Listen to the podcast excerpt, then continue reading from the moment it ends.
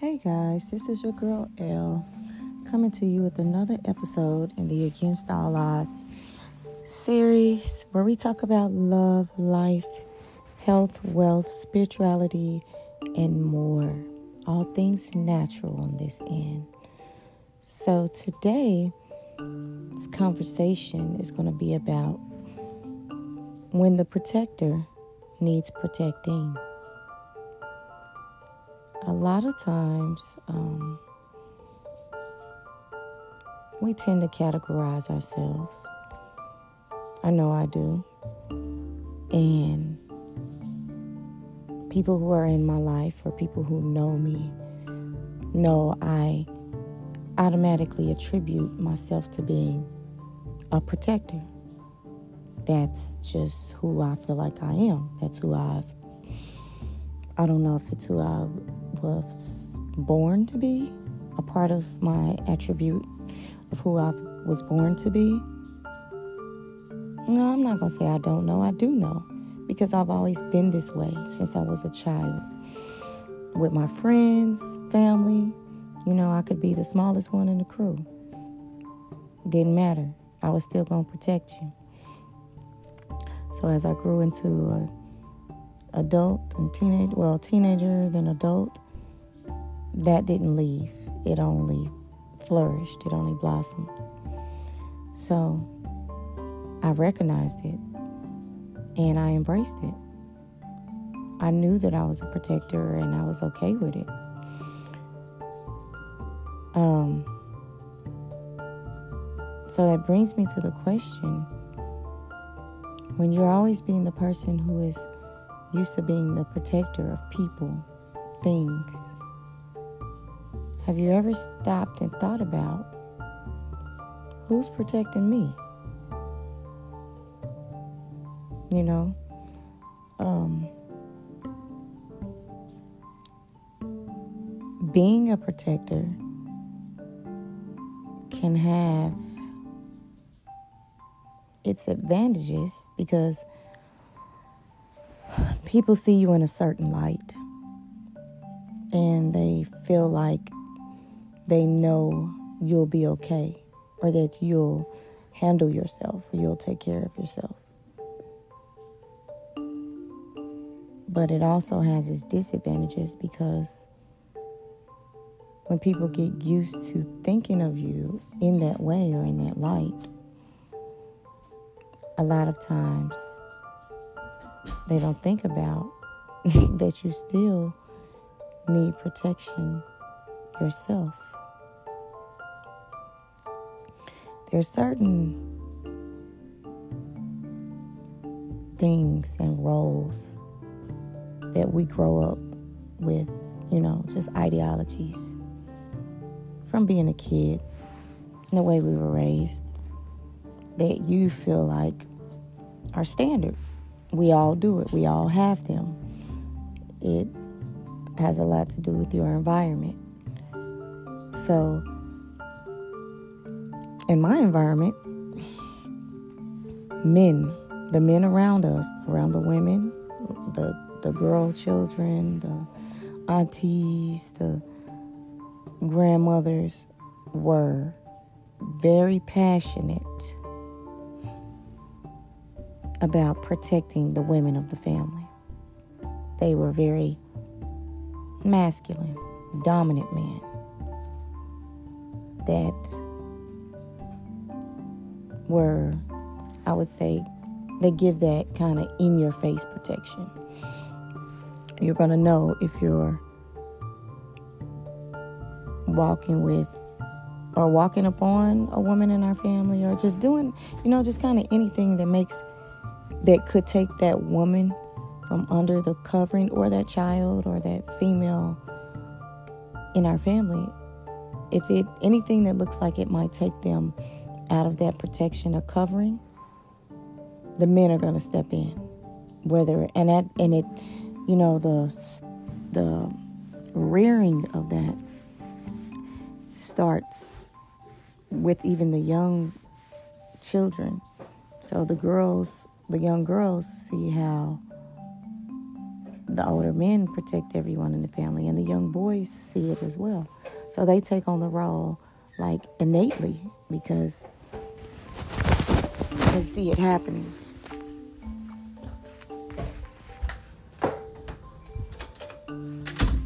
And with that being said, you know, everybody kind of just falls into the expectation of what's to be.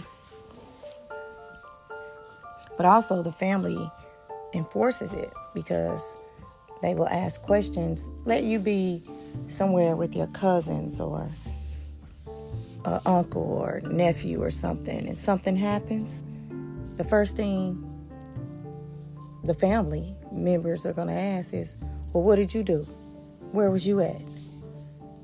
Why didn't you, you know, well, how did you let this happen? Or, you know, they're going to question you first because you're the protection when they're not under that covering at the home or the, you know, family.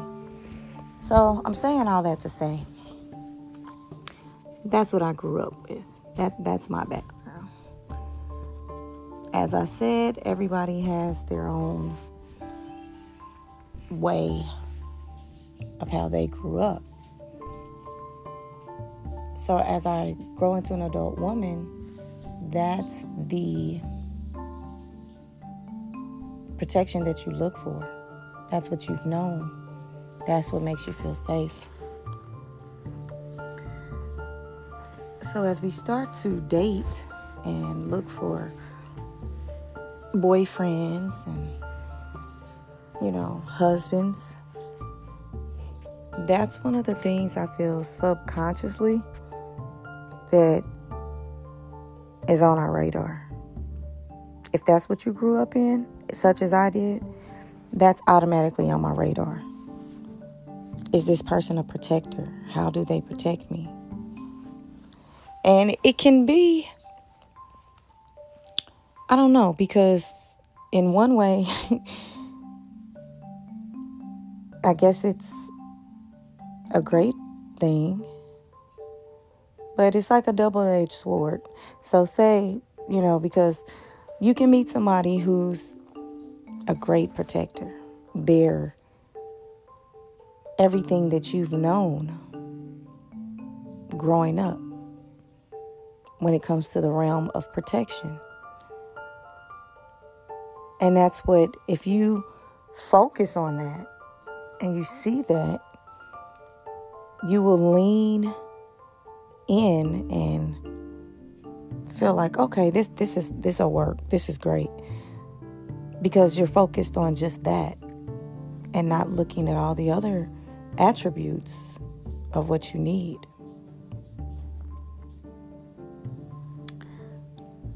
Or maybe the person has all the other attributes of what you need, but they're not a great protector. So, how do you, you know, it makes you look like, wow, well, I don't know if this will work because this, I'm used to feeling protected or being protected. And even though you yourself are a protector, as I stated, even a protector needs protecting. Because being how I am, I don't want to have to always be the person who's on guard all the time. At some point, you want to be able to let your guard down and know that you have someone who is looking out for you. That's all of us, whether you're a protector or not. So, it really got me to thinking about how does that play into our lives as far as relationships that can really become a problem or a um, I don't know if problem is the right word, but that's just what I'm going to say right now because I can't think of another word. If you don't address it with your boyfriend or girlfriend or husband, spouse, partner, whatever title you want to give the person. Because you'll always feel like you're in this space of unprotection. Like you're looking out for yourself. That's not a good feeling. Especially for a woman being in a relationship because it gives you the feeling of my partner, my my boyfriend, my spouse either is not protecting me or can't protect me. And it goes back to the what I talked about as far as how both people are raised because the whole connotation of the word can't is not so much like they can't as in not try or they may feel like they are protecting you because of how they were raised. Their the way protection looks to them can look totally different. So that conversation is a very important one because what that what looks like protection to them may not look or feel nothing like protection to you. And then you both will end up kind of thinking you're giving the other person what they need and they're not feeling that way at all. And at some point, it's going to come to a head where the situation is going to have to be addressed. Whether you choose to address it prior to being in a relationship or marriage or whatever it may be, or whether it gets addressed in the relationship or marriage or whatever it is.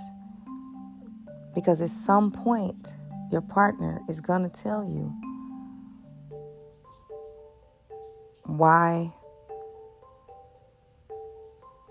they thought you knew that they needed that. And you can you your rebuttal might be, well, I thought I've been giving you that all this time. So I'm saying all that to say make sure that people understand one, who you are, two, and what you need. Make sure those things are very clear.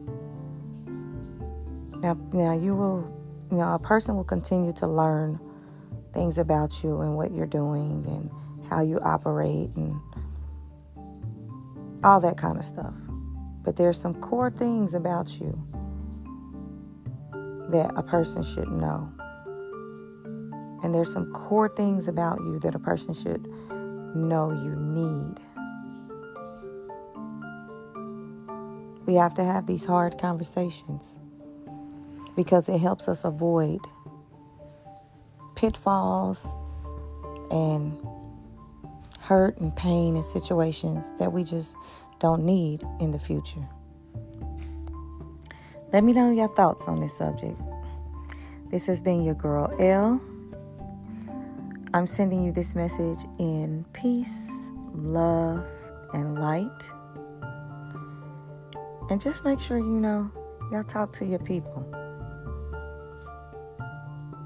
Until next time,